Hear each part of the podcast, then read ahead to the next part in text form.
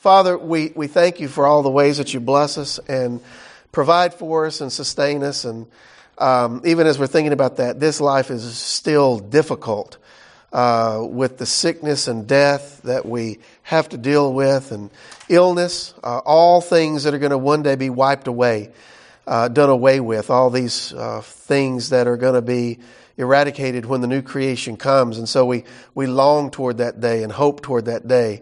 And uh, in light of that, I, Lord, we thank you for the answers to the prayers, for the healings and restorations and medical treatments and all. And uh, we also lift up Sue to you, Father. Uh, just pray that you'd bless her, give her the comfort and support she needs in the days ahead. And uh, we pray that you'd bless her and um, love her and, and help her to know um, the things that she needs to know to find the comfort and peace um, in, all, in all the ways that she needs it. So, Father, we, uh, we commit our time to you. We uh, give ourselves to you. Pray that everything we do here will be useful, helpful, to help us become more faithful and fruitful in the things that you call us to. And uh, we ask all this for Jesus' great name's sake. Amen. All right, last week, y'all, we left off, we kind of we kind of got a little bit into chapter 15, and just by way of review and connection, we are in what's called the uh, travel narrative section of Luke. It goes from chapter 9 through chapter 18.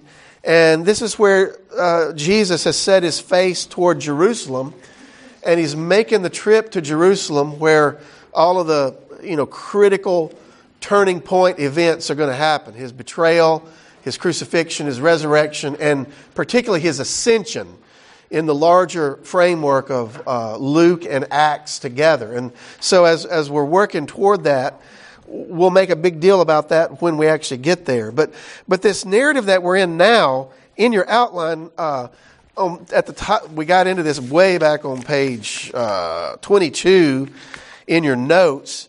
And this part of the outline, I say Jesus teaches the way on the way to Jerusalem. So this is often called the, the journey narrative or the um, uh, discipleship narrative. There's a lot of different titles they give for it. But as we've looked at last several weeks, uh, if you have a red letter Bible, this whole section just gets redder and redder and redder the more you go into it. It, it becomes mostly Luke uh, simply recording all these different teachings that Jesus gives. And they all have to do with what it means to follow him as a disciple, to follow his way of doing things. And so last week, we uh, looked at a couple of parables that he gave uh, on uh, the great feast, the wedding feast, and the great banquet as, um, as for, uh, you know, kind of a foresight of the kingdom that's coming and uh, the blessedness that comes from being part of that. And then he has a, a fairly lengthy section well, we're really not that lengthy, but uh, 1425 through 33, what does it mean to be a disciple and the cost of discipleship? And we looked at that. Uh, very caustic, not, well, not caustic, but hard sayings that he says here. If anyone comes to me, does not hate his own father and mother, wife, children, brothers, sisters, yes, even his own life, he cannot be my disciple. This is just amplifying things that Jesus has taught earlier. Uh, and then verse 27, he repeats something that he had said back several chapters earlier Whoever does not bear his own cross cannot come after me and cannot be my disciple.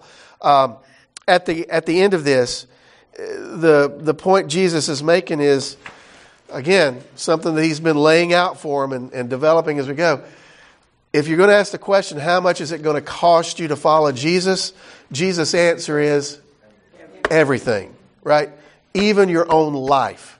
You can't treasure your own life and make that a priority above following Jesus. Now that's that's pretty high, right? I mean, that's that's a pretty hard saying. And uh, when we saw last week, even after he, he taught that, uh, verse uh, chapter fifteen, verse one. Uh, this is just so incredible when you think about all that. He's just talked about this high cost of discipleship. It's going to cost you everything. And then verse, uh, chapter 15, verse 1, he says, Now the tax collectors and sinners were all drawing near to him. But the Pharisees and the scribes grumbled, saying, This man receives sinners and eats with them. Right? Now, I, I love the contrast here, right? Uh, the people who are drawing near are really those who in this culture don't have much more to lose. Right? Tax collectors, they're already on the outs. Right? Every, everybody hates them. Uh, and then the sinners as well. Right? So, all these things that Jesus is asking people to give up, uh, it's not really a big deal when you don't have anything to begin with, right? But if you're the Pharisees, right, well, we got problems. Because um, the Pharisees love money, and they love power, and they love all these things that Jesus is going to be preaching against here in these next several chapters. And so, um, the last statement there, verse 2, where it says, This man receives sinners and eats with them, that, that gives Jesus the opportunity to tell uh, a couple more uh, illustrations and parables. Verses 3 through 7 and 15, he talks about the lost sheep. And we looked at that very briefly last week. If a man had a hundred sheep and he lost one of them, he'll leave the 99 to go find the uh, one that was lost. And when he finds it, there's great rejoicing. And he comes together and calls the neighbors and friends, and they all rejoice. And they say, I found my sheep that was lost. In verse 7, this is the point.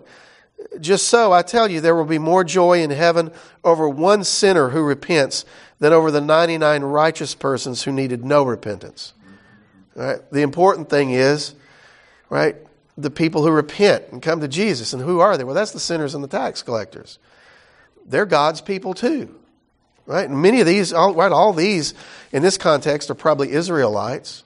They belong to the family of Abraham. Shouldn't they be welcomed in too? Right? And so, so Jesus makes this very powerful point.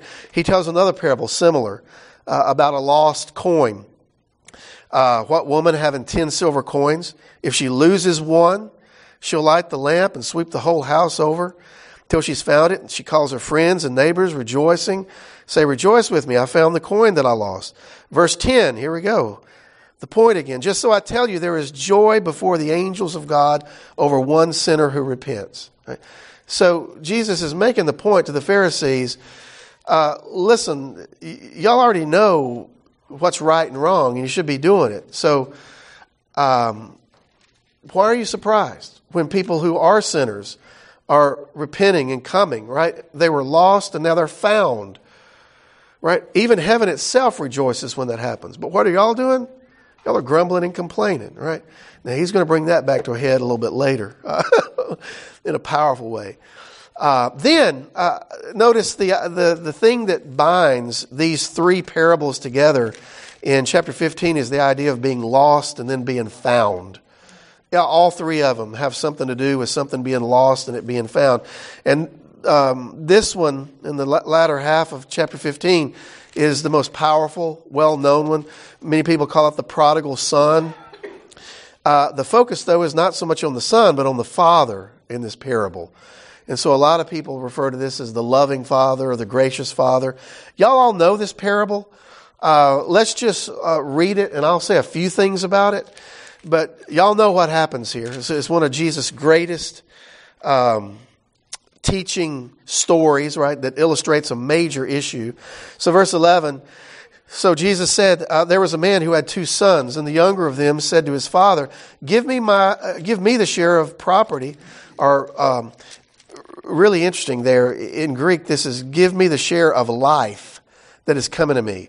Uh, the word life was often used to refer to an inheritance or property, right? So it's the life of the father that has then become the inheritance of the sons, right? So there's a really interesting wordplay probably going on there. Uh, give me the share of, of property, the stuff that's coming to me. And so the father divided his property between them.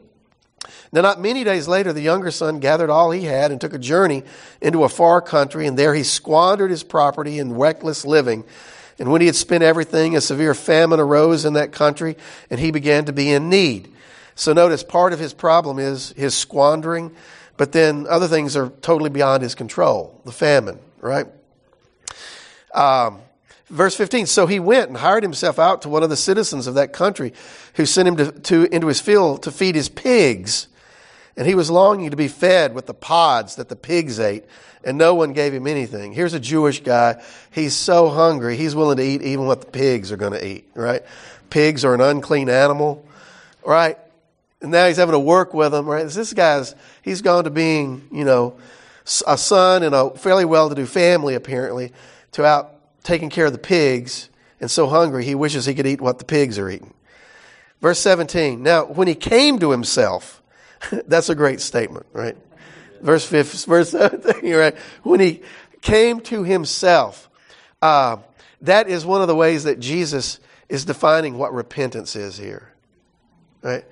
When you come to yourself, when you, and the idea is when you come to your right mind, right? And so, well, what does that look like? This is what it looks like. He said, Man, how many of my father's hired servants have more than enough bread, but I perish here with hunger. I will arise and go to my father, and I'll say to him, Father, I have sinned against heaven and before you. Now look at that. That is incredible. Uh, the, the son, as he's coming to his right mind, he realizes, oh, wait a minute. Father has a much better deal going on. I'll go back to him, right? So that's one of the ways you come to your right mind, come to yourself. And then the other thing is, he says, I'm going to go back and say to Father, I've sinned, and notice the order here I've sinned against heaven and before you. You see that? In other words, the paramount sin is in his squandering, he sinned against God himself. That's what it means to sin against heaven, right? But he sinned before his father by taking what his father's given him and completely squandering it, right? So, in other words, he's taking advantage of both God and his father here. And then verse 19, he says, I'm no longer worthy to be called your son. Treat me as one of your hired servants. So as he goes back, he realizes I'm not even going to ask to be a son. I've ruined that. Instead, I just want to be a servant. That'll be enough, right? Verse 20, so he arose and came to his father.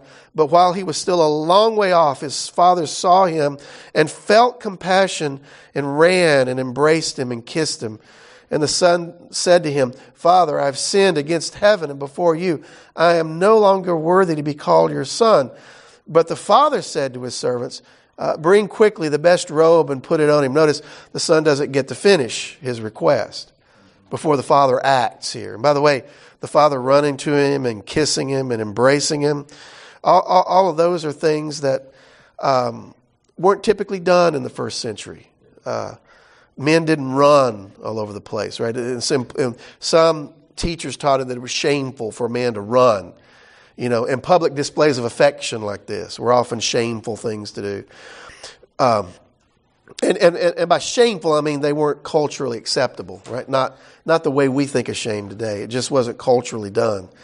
Verse 22, but the father said to his servants, bring quickly the best robe and put it on him and put a ring on his hand and shoes on his feet and bring the fattened calf and kill it and let us eat and celebrate. For this is my son. Here it is. He was dead and is alive again. He was lost and is found and they began to celebrate. Right? One of the ways that Jesus, um, in the Gospels and especially in John, not so much in the other Gospels, but Jesus will often talk about um, salvation and the restoration of relationship to God as one of passing out of death into life. And it's an idea that Paul takes up in all of his letters, right? You were once dead in your trespasses and sins, but God in his great mercy has made you alive, right? Uh, that's all finds its foundation in Jesus' teaching here. Uh, this son was as good as dead to the Father, but now he's alive. He was lost, and now he's found. And so they begin to celebrate. Again, notice the idea of celebration in all this. The angels celebrate. Here the Father uh, celebrates. Verse 25. Now the, his older son was in the field, and as he came, he drew near to the house, and he heard the music and dancing. And he called one of the servants and asked what these things meant. And he said to him, Your brother has come, and your father has killed the fattened calf. Uh, uh, in, in the culture of this time, people only ate meat a couple of times a year. Uh, they were largely vegetarian because meat is very expensive, right? Uh, so the, the livestock that was cultivated was usually for the milk and the produce. But particularly in Jewish culture, they would only eat meat at the high holidays where it was required to make a sacrifice. And within the law, you could take a portion of that meat and still eat it. Passover, you know, would be a big one where, where that was allowed. So this father is throwing an extravagant feast, like a one time a year type thing for this son uh, by, by killing the fatted calf.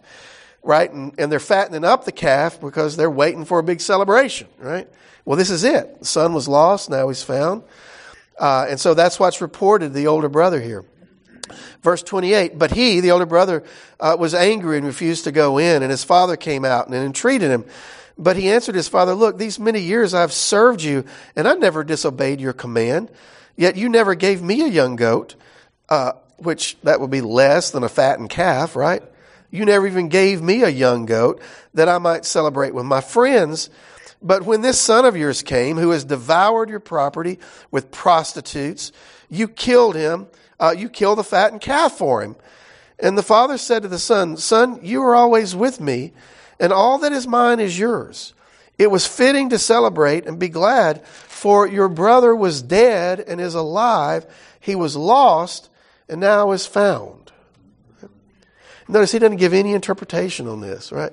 Because the interpretation is obvious what it is, right? This is a this is a parable that um, clearly has you know some allegorical elements to it. It's meant to point to realities that are going on in the immediate context, and it's very clear that that uh, Luke puts this parable third because in the parable, the older brother represents the scribes and the Pharisees. Right? They, they've always been doing the things that are seemingly righteous. But then the tax collectors and the sinners, they're the ones that squandered what God has given to them. But when those people turn and come back, right, they're lost and now they're found. They're dead. Now they're alive. And there should be great rejoicing. So this, this, this parable highlights um, how the Father responds to these two types of sons. And notice how he's gracious to both of these sons here. Even the, even the older son that's not is rejecting what the father's doing, the father doesn't get angry to him. He just says, Son, you're always with me, and all that's mine is yours. Right? This, you know, and this is one of those odd, odd things going on the Pharisees are, are, are doing the things that should be pleasing to God to a large extent. Right? Now, Jesus has already talked about some things that they're, hip, that they're hypocritical about, and he's going to continue to do that.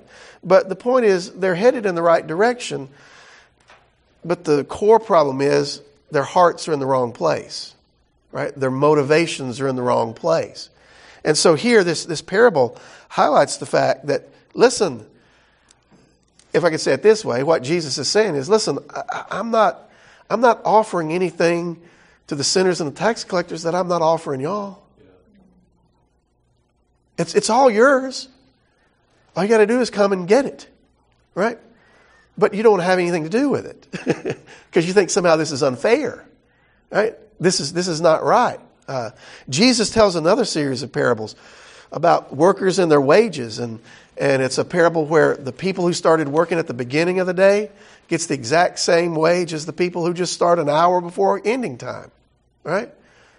And Jesus says, nobody has the right to complain about them getting the same wage because the master does as he pleases out of his graciousness, right?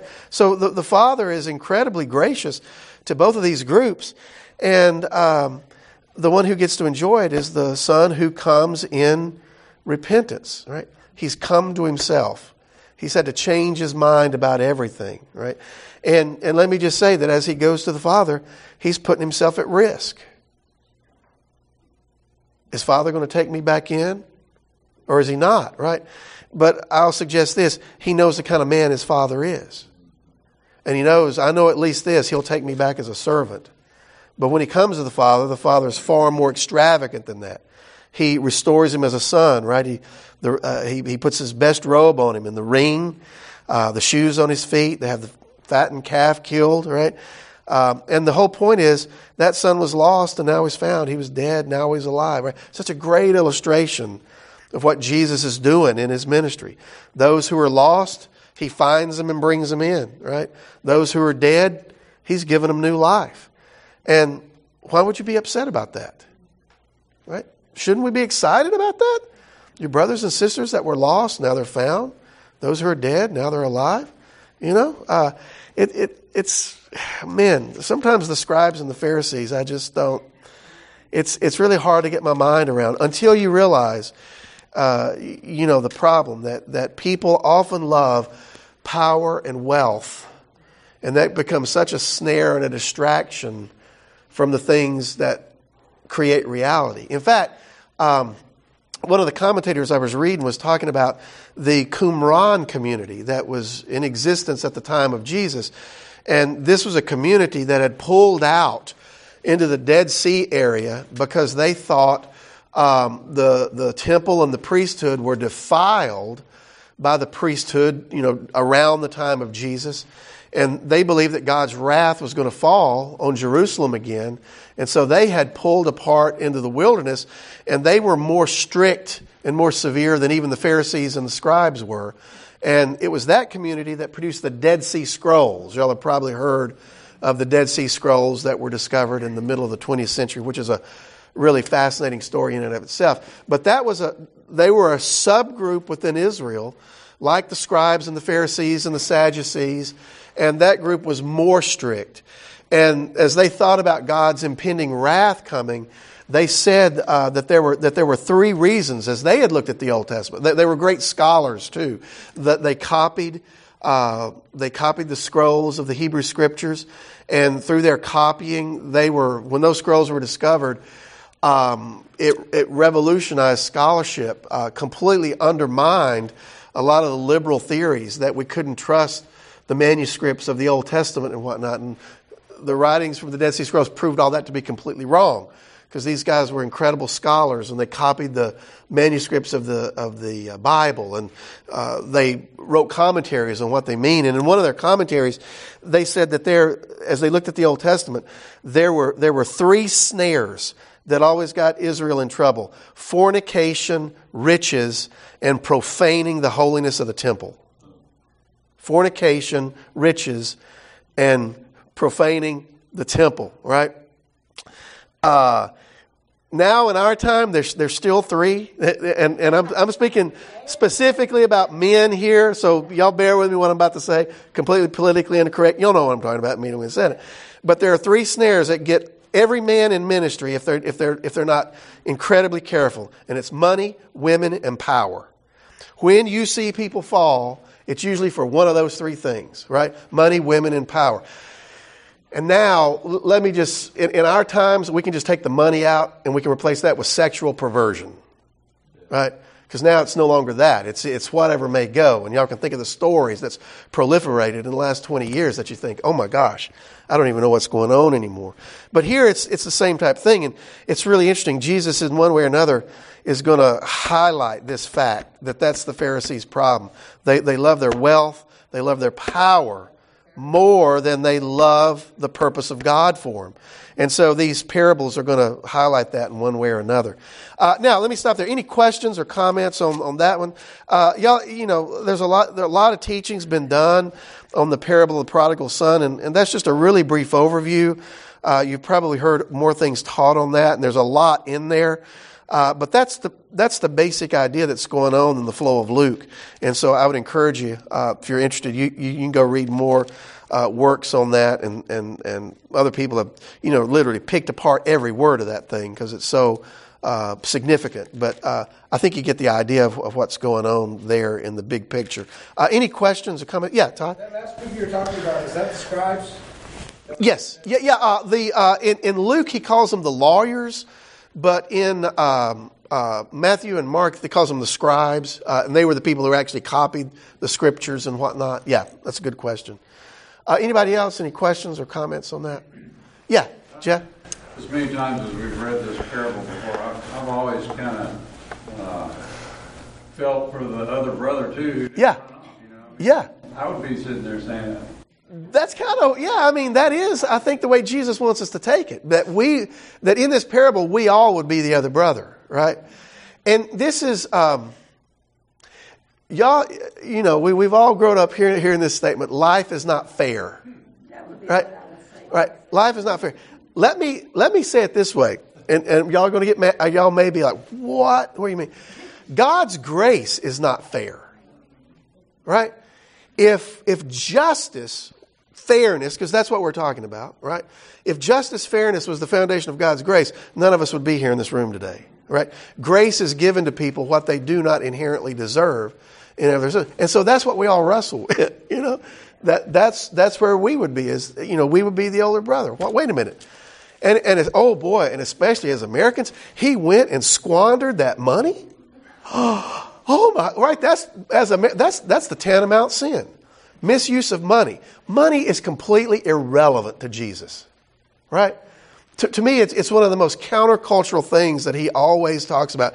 Money is completely irrelevant for anything whatsoever. In fact, the very next parable is going to highlight how irrelevant money is. And it's, it, as it's, I, I, I say this next parable, it's almost incomprehensible to Americans because it's all about the misuse of wealth and how the guy is praised for his, yeah, I guess he did a good job of it. So yeah, we'll, we'll, we'll get into that in a second. Anybody else, any questions on that, comments? I think it's helpful to think what God calls us to in hearing His parable. Yeah, yeah. He calls us to be like Him. Yeah, absolutely. Yeah. in dealing with people who are yeah not not yeah. walking in the way they should is compassion. And it's yes, yeah, and it's His mercy and longing, looking for them to return, waiting. Yeah, absolutely. Uh, and and you know this is this is simply amplifying uh, what he had taught in chapter 6 in the Sermon on the Plain, right? Be merciful as your heavenly Father is merciful, right? All these parables illustrate that in one way or another, you know, and that mercy uh, implies his compassion and his love and his grace, you know, and all those things. It, yeah, it's, it's absolutely uh, the case. And, you know, I think even we struggle in America with, you know, the types of people that Jesus would call today. You know, it's the down and outs, it's the poor, it's the, you know, people that we don't want to hang out with. Uh, I mean, that's that's a real wake up call, you know.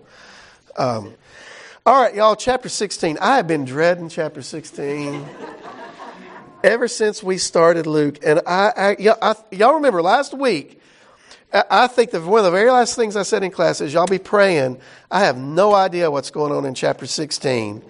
And in reading and studying this week, I think I may have made a little bit of breakthrough on it uh, and saw some things that I thought, oh my gosh, how could I not have seen that before? Now, I don't know if what I'm about to tell you is, is exactly what's going on, but maybe we can get somewhere with it. So let's just get into this thing. Uh, I guarantee you go pick any commentary off your shelf that you have on Luke, you turn it to 16.1, and the first or second sentence is going to be, this is one of the most befuddling parables that Jesus tells. Everybody starts with that. Uh, and almost everybody ends with, I'm not sure exactly what's going on here, but this is my best shot, right? so, um, so look at, look at, look at what he says here. Uh, and this is a wild one, man alive. Jesus is the master teacher. Verse 16. Now he also said to his disciples, right? So here we go. Now he, uh, uh, he's, he, he's been addressing the crowds and the disciples. And so this one is pointed directly at the disciples. This is a little bit deeper teaching. Uh, and this is, this is the story. There was a rich man who had a manager or a steward and charges were brought against him, brought against the steward, that this man was wasting his possessions. That word wasting is the exact same word that was used of the younger son in 1513 that he took his father's possessions and went to a far country and squandered them right? It's the exact same word. So clearly jesus wants us to tie these ideas together here right? Uh, so this steward is squandering his master's possessions and I, I think the idea is this guy is incompetent right so charges are brought against him verse 2 now he called him, so the master calls him and said to him, What is this that I hear about you? Turn in the account of your management, for you can no longer be my manager. So he's fired on the spot and turn over all your accounts. I want to see what you're doing. Right? Verse 3 The manager said to him, It's one of my favorite statements in Jesus' parables. Uh, the manager said to himself, What shall I do? Since my master is taking the management away from me, I'm not strong enough to dig, and I'm ashamed to beg. right? Oh, man, at least he knows what's really going on there, right? Verse 4, and here's the critical statement. I've decided what to do so that when I'm removed from management, people may receive me into their houses. So this is the point, right? Now, now understand this. So what this manager realizes is, okay, I'm fired, I'm out. So I got to figure out what's coming next. Well, whatever I do next, notice who he's doing it for. He's doing it for himself so that when he goes out to look for a job, he'll have a resume that people will welcome them into his houses. And that's, of course, what a steward is. That's where you had a wealthy family, and they would bring a steward in, and that steward would be over some aspect of the wealthy family's possessions. Now, this, this is probably a, a household steward. He's over everything, right? So, a, a fairly high up guy. Um, and so he, he, he comes in and he says, verse 4, I've decided what, what I'll do so that when I'm removed from management, people may receive me into their houses. Verse 5 So summoning his master's debtors one by one, he said to the first, How much do you owe my master? And he said, A hundred measures of oil. Uh, now, what you don't realize is that is an ex- that is huge amount of oil, like almost 800 gallons or so. Like some people have calculated out, uh, this would be like two or three years uh, worth of, of oil on this. So you know, incre- hundreds of thousands of dollars uh, in the in the first century. So he says to him, Take your bill, sit down, and quickly write 50. Yeah, to cut it in half, right? So write half of what you got there, right? Now, notice who he's having write the bill down, right? He's having the person that owes the money. So now they're complicit in the in the uh, whatever's going on here, on the trickery, right? Because you know the whole point is when I get out of here, right? and I get in trouble, it's going to be, well, where'd that bill come from? Well, he's the one that wrote the bill, right? oh, man, a lot. Uh, verse 7 Now he said to another, How much do you owe? And he said, A hundred measures of wheat. Um, he said to him, Look, take your bill and write 80. So notice he doesn't cut this one in half, he cuts it down by 25%. But even, again, that measure is hundreds of thousands of dollars. So we're not talking about 20 $30 here. We're talking about huge uh, bills that he's cutting down and whatnot. Now, here comes the twist. This, this is the one that always used to get me. Verse 8 Now the master commended the dishonest manager for his shrewdness. What? Now, now, now, now, hang on just a minute, right? Now, this is, and this is what trips us up in this parable. And this is why I could never figure out what was going on. In all of Jesus' parables, we expect the master to be who? Him or God, right? Uh, in one way or another. And then we expect the servants to be who? What? The disciples. So, this parable, if we read it that way, w- w- wait a minute. Jesus wants us to be dishonest? and God is pleased when we're dishonest? But, but the way Jesus interprets it is the critical thing. Uh, this is what you call a, a parable of reversal where, where the conclusion is exactly contrary to what you would expect. And, and you see it in the master's response. Now, let me ask you this. If you had a servant and he had just cut down over half of your income that's coming into your family, would you go to him and say, Oh, I got to give you credit? That was, and, and by the way, the word that's used for shrewd here in other parables, Jesus uses the same word for wise.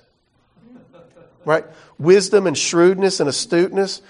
That's all from the same word group in the scriptures, right? The serpent in the garden, he was the wisest of all the creatures that the Lord God had made. And the idea there is astute, right? Crafty, all those kind of ideas. Uh, wisdom used for wickedness. and there is a wisdom that's used in wickedness, right? It becomes shrewdness. And so here, uh, the master praises him for it, but if it had been us, would we have done that? Or we'd be like, what, what are you doing here? Right? Instead, no, it's a complete reversal. He praises him for his shrewdness.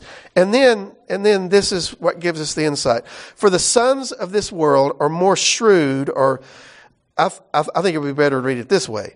For the sons of this world are more wise in dealing with their own generation rather than the sons of light. This is the point of the parable. This, this parable has nothing to do with the kingdom whatsoever. This, the master is not God and the servants are not uh, his disciples, right?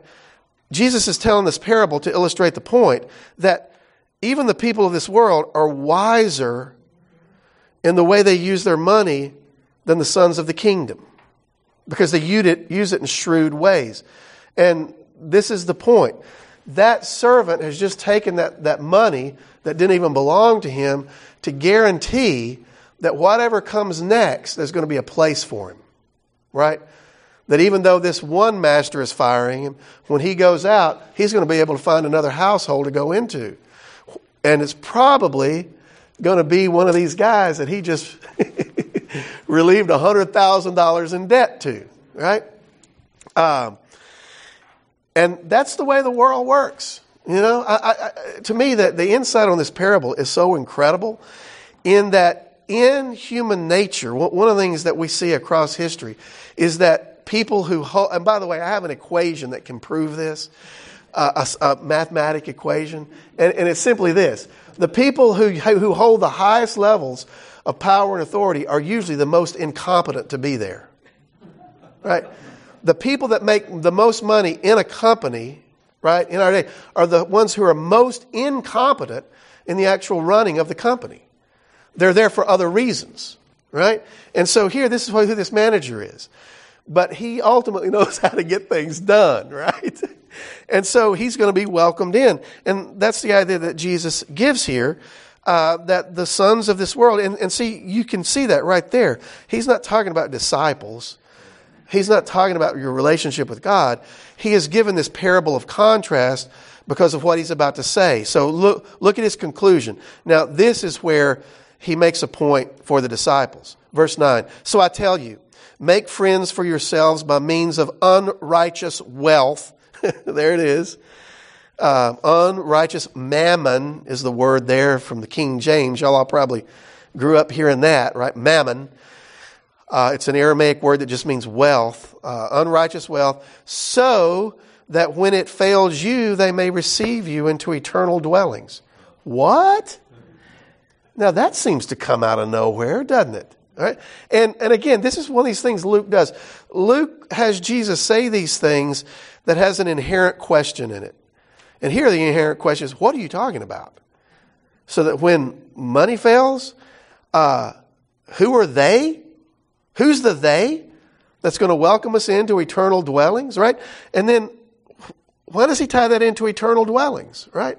Use your wealth in a way that when you run out of money, they may welcome you into eternal dwellings.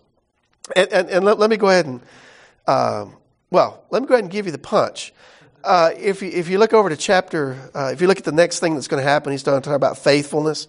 He's going to have a run in with the scribes and the Pharisees. And then he's going to tell the parable of the rich man and Lazarus. Right?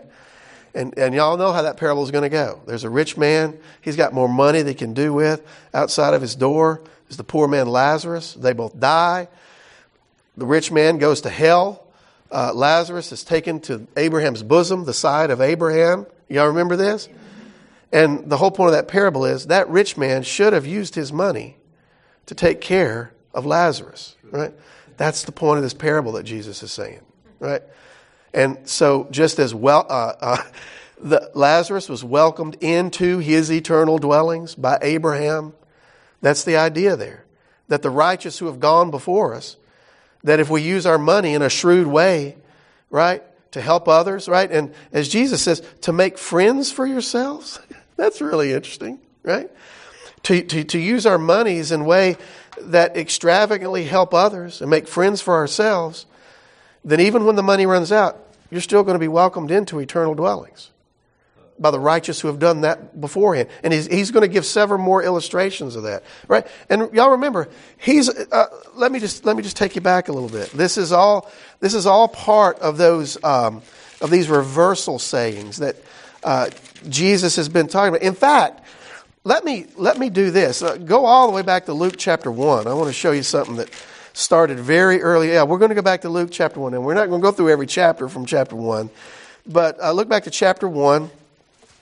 And uh, I, I want to I want to show you something that we started out with um, back in Luke chapter one, because this whole section uh, has to do, has to do with this idea of reversal, fortunes being reversed and whatnot. Uh, chapter one in Mary's great hymn, that's, that's been traditionally called the Magnificat. If you look down in chapter 1, verse 50, uh, Mary says, and here she's praising God and talking about Father God. She says, uh, verse 50, His mercy is for those who fear Him from generation to generation. Verse 51, He has shown strength with His arm. He has scattered the proud in the thoughts of their hearts. He has brought down the mighty from their thrones and exalted those of humble estate. See that? Reversal. Those who are proud and powerful, God's going to bring down. Those who are humble, He's going to elevate. Uh, verse 53 He has filled the hungry with good things, but the wealthy He has sent away empty. Ooh, whoa, wait a minute. Jesus is going to tell parables about that. Right? Rich man and Lazarus, one of the key ones. People who are thinking they're well off now, God's going to send them away hungry, but those who are hungry, He's going to fill with good things. So there you begin that idea of reversal. And then as Jesus begins to teach, you, you know, you jump forward to His teaching that begins in uh, chapter 6 primarily. And you have uh, in His Sermon on the Plain in chapter 6, 20 through 24, you have the blessed, right? Blessed are you who are poor, for yours is the kingdom of God. But then, verse 24, but woe to you who are rich, for you've already received your consolation. Oh, man, right? The poor are going to be made rich, the rich are going to be made poor when the kingdom comes, right? That's the idea there.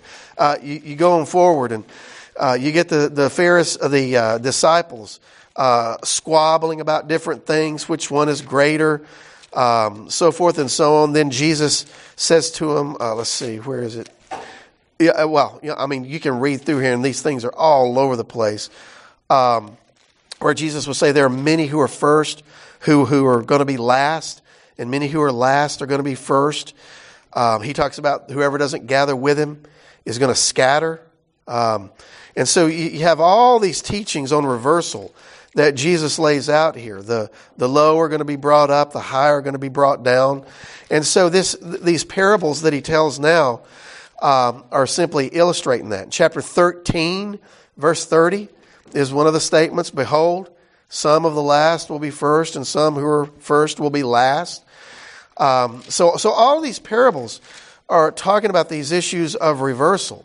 And so, one of the things that Jesus is preparing the disciples for is everything that this world values is really of no value to the kingdom power, wealth, money. So you might as well use it in a way that's going to have some type of eternal consequence for you. And that's what he gets back to in chapter 16, verse 10. Let's uh, pick up right there and let's, let's tie that together and I'll see if y'all got any questions or comments.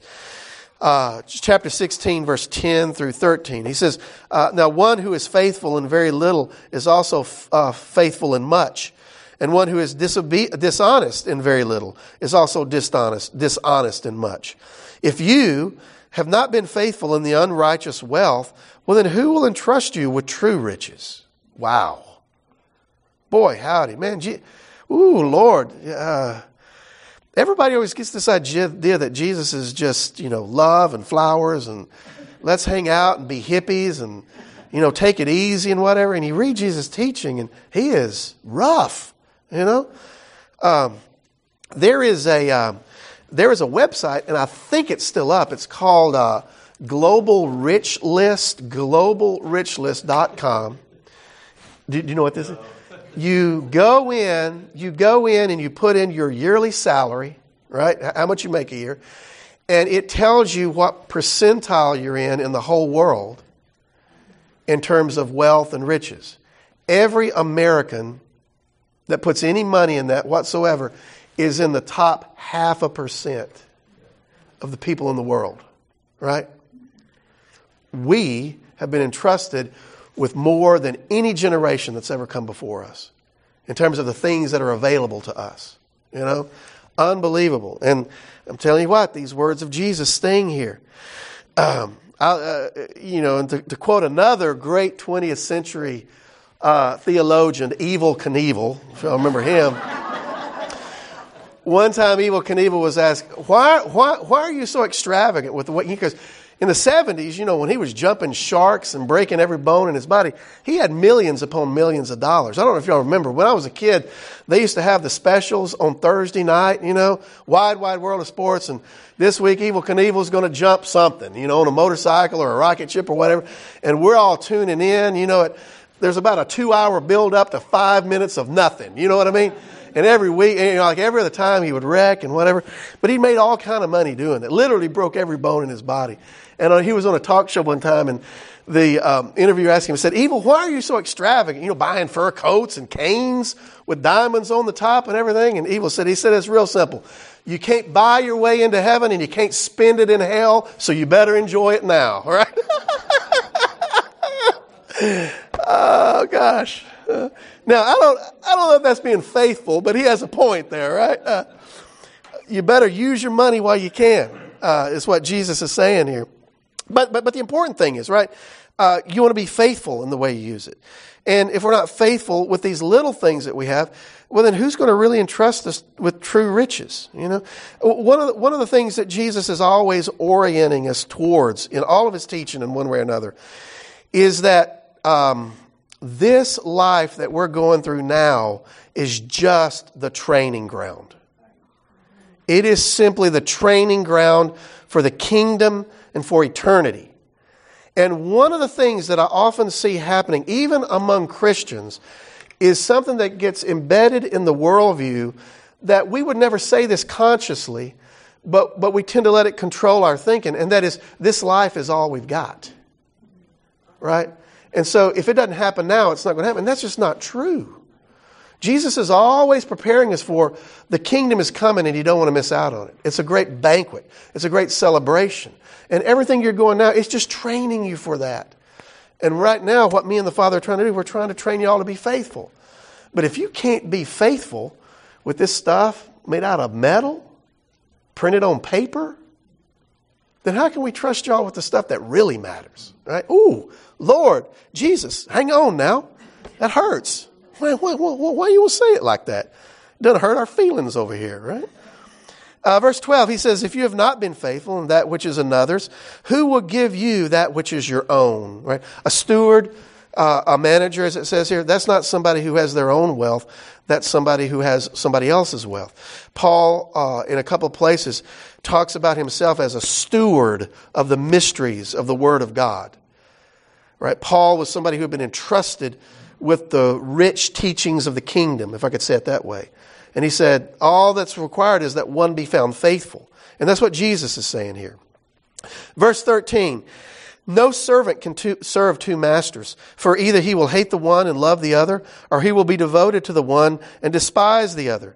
You cannot serve both God and wealth, God and money, right? Now, we've heard that a thousand times, right? Uh, uh, uh, another great 20th century theologian, um, Bob Dylan said, You got to serve somebody, right? Um, that's what Jesus is saying here. And you can't serve two people, right? You can't have two masters. You're going to be conflicted. And so makes a big deal about the money. Now, notice immediately what happens here. Um, the Pharisees, who were lovers of money, lovers of wealth, they heard all these things and they ridiculed him. And, and, and, part of the reason for their ridicule, y'all know, we looked at this when we did the study on the uh, wisdom literature. Um, you know, there was this common theology that people had become wealthy because they had done something that had accrued God's favor, and He was blessing them because they were favorable to Him. And what Jesus is doing, again, one of the great reversals, that has nothing to do with anything, right? God is not blessing people and that's what's giving them their wealth. You might have gotten it like this unjust steward over here. Right? There's all kind of ways of getting wealth. Right? Greedy, uh, being consumed by it, and that's what the Pharisees are, right? And and it's and you know it's and this is one of those this is one of those things that even comes forward into our day with the health and wealth gospel. You know that if you're doing well and you got money, it's clear that God's blessing you, right? And we see those guys on TV all the time. That's the message of Antichrist, right? And all the preachers that preach it, every one of them, they are standing opposed to Jesus. And we could name them by name, right? Um, I'm not going to do that here because I always get in trouble when I call people by name and label them with Antichrist, but y'all know who I'm talking about. That's totally contrary to Jesus' teaching. Right? Um, so, so they ridicule him. In verse 15, he says, Now he said to them, uh, You are those who justify yourselves before men, but God knows your heart. For what is exalted among men is an abomination in the sight of God. Right? Uh, and the, the word abomination there means completely unacceptable. Absolutely and utterly unacceptable. Right? Um, and then another seemingly weird statement. He says, Now the law and the prophets were until John, and since then the good news of the kingdom of God is preached, and everyone forces his way into it. Now that's a very difficult statement. Um, the, the, the words that Jesus used there, uh, I think in this context may be better translated with the kingdom of God is preached, uh, and everyone is strongly urged to enter into it. Right? So, in other words, Jesus is constantly telling people to seek the kingdom, uh, get into the kingdom, right? Um, uh, and that may be what's going on there. Or it may be the idea, this is another option, that as Jesus uh, is preaching the kingdom, everybody's trying to force their own way into it. In other words, they're not listening to what Jesus is saying about getting into the kingdom. They're trying to come up with their own rules and standards and force their way into it. You follow what I'm saying? Uh, so one of those two things is going on, and scholars are divided over which way to take it. Uh, and, and then he says this again, a seemingly interesting and befuddling series of, of statements. Verse 17, he says, But it's easier for heaven and earth to pass away than for one dot of the law to become void. For everyone who divorces his wife and marries another commits adultery, and he who marries a woman divorced from her husband commits adultery. Huh?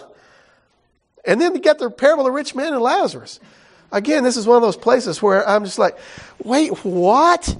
How does all that fit together? And now I think what's going on here is, um, again, the key is Jesus says, For what is exalted among men is an abomination in the sight of God, right? And then he goes on to say that, you know, the law and the prophets were till John, but now the kingdom is being preached. Uh, but it's easier for heaven and earth to pass away than for one line, one little dot, one dot above the I of the law to become void. Right? And so I, I, I, think what this whole thing is meant to illustrate, it's kind of a, a, a uh, summary passage, and that is what Jesus is teaching is actually just a, an expansion of the reality of what Moses had taught in the Torah, properly interpreted, right? And later, Jesus is going to say, you know, the things I'm teaching are the things that Moses has already taught you. In fact, we have that in the parable of uh, the rich man and Lazarus.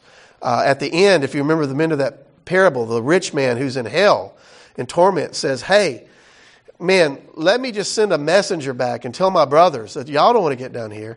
And you remember Abraham says to him, Listen, they have Moses and the law.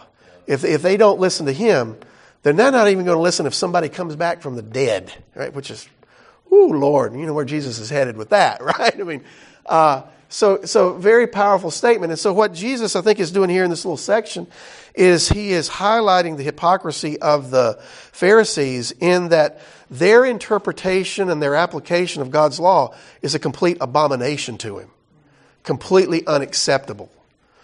Not that they're not teaching the law, but, but their interpretation of it. You, you follow what I'm saying? Because, uh, uh, and the example that he gives is on the issue of divorce and remarriage. And notice Jesus' interpretation of it. Here he's interpreting what Moses had taught about divorce. Uh, and, and, this is a little bit different in the other gospels. At, at, one point, Jesus is teaching on the same thing, and he says, you know, uh, there's no uh, there's no valid reason for divorce except for the cause of uh, unfaithfulness, sexual immorality of some level. Here he doesn't even give that. He just says, right, if you divorce and remarry, that's contrary to the law, is essentially what he's saying here. And I think the reason that, that he gives that as an example is that is that was one of the big dividing issues in the different schools of thought in rabbinical teaching. There was there was a school uh, a school by a rabbi named Shammai at the time, around the time of Jesus, and another school by the, uh, with a rabbi by the name of Hillel. And Hillel was one of the more liberal of the Pharisees. And Shammai taught a more strict interpretation. And on the issue of divorce and remarriage, he taught that the only way a man could get a divorce from his wife or a wife from a husband was through sexual immorality. Hillel said, You can divorce your wife if you don't like the way she's cooking supper. Literally. Literally. Any reason you can think of. And, and, and what Jesus is saying here is, y- y'all's interpretations make a complete mockery of the law, right? It is a complete abomination, completely unacceptable to the Lord, right? And so then he gives this one little example, which would, which is the way rabbis would do things. And then he ties that into the parable or the story of the rich man and Lazarus, which we'll, which we'll get more into next week.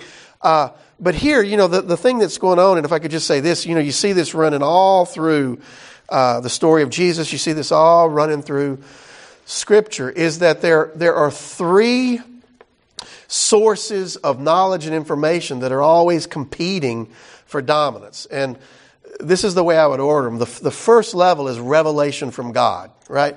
When we read the Bible, I believe that it's true and that it's right and it's accurate and it tells us truth, and there is nothing that has higher authority than this on planet Earth, right? This is it. For me, this is ultimate authority.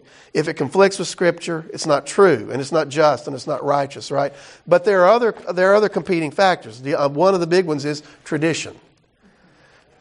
Tradition can come in, right? And we can start writing our Bible uh, commentaries and our interpretations, and we build and we build and we build and we build. And before long, it can be so far removed from Scripture that it doesn't even reflect what's actually in the text. Think about our traditional denominations, right? That's one of the ways we've gone completely afoul. Uh, out in left field on some things. And there are these traditional denominational interpretations that are in direct conflict with the Scripture, what the Scripture actually says, right? So we need to be aware that that's where the scribes and Pharisees are. And Jesus in the other Gospels, he says, You are letting the traditions of men override the Scriptures.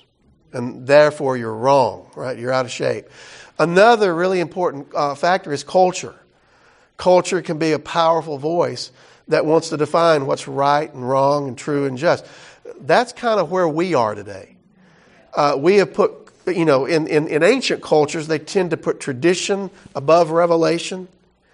It's kind of the final authority, right? But now in our culture, uh, we've taken culture itself and put it as the final authority of over both tradition and revelation. And, and in our culture, we've even wiped revelation off the map. God ain't said nothing to nobody. And y'all are crazy for thinking that that's the Word of God, right? That's where our culture is. And that's why it's evaporating minute by minute, right? In, into deeper and deeper levels of insanity, right?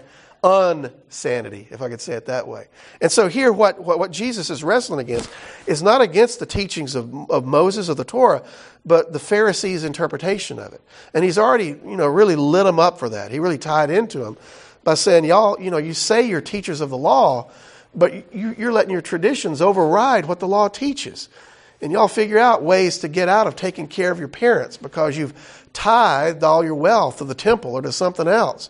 You know, he, he, if you go and you just look through the Gospels at the way Jesus addresses the scribes and the Pharisees, it's very clear that he's telling them, y'all's, y'all's traditions have completely missed the point. So here, this is a summary statement because uh, from this point forward, things are going to get very, very heated between Jesus and the Pharisees. And, you know, we're, we're going to get to the point where they're going to try to figure out how to kill him.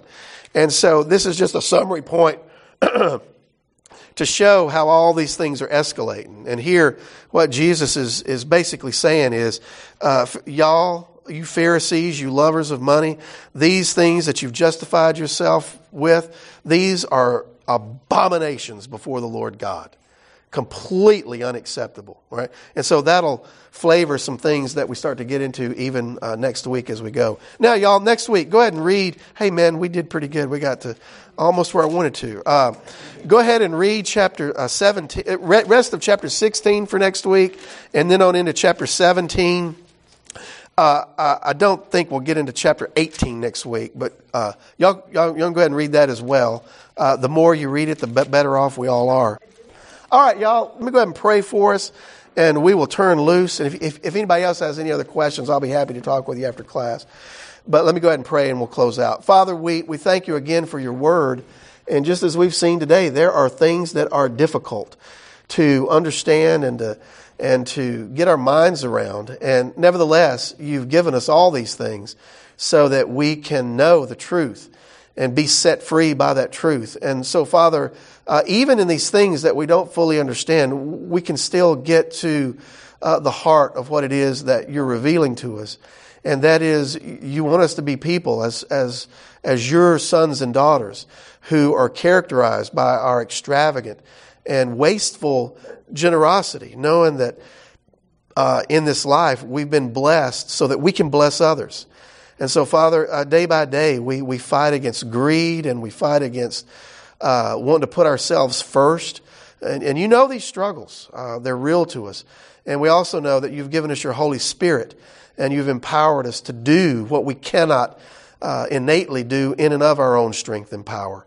So we thank you for all these blessings, and we pray that as we work through these, these powerful writings, that uh, through the work of the Holy Spirit, you'll give us wisdom and insight so that we can know exactly how to, as Jesus says, not only hear the word, but to also keep it.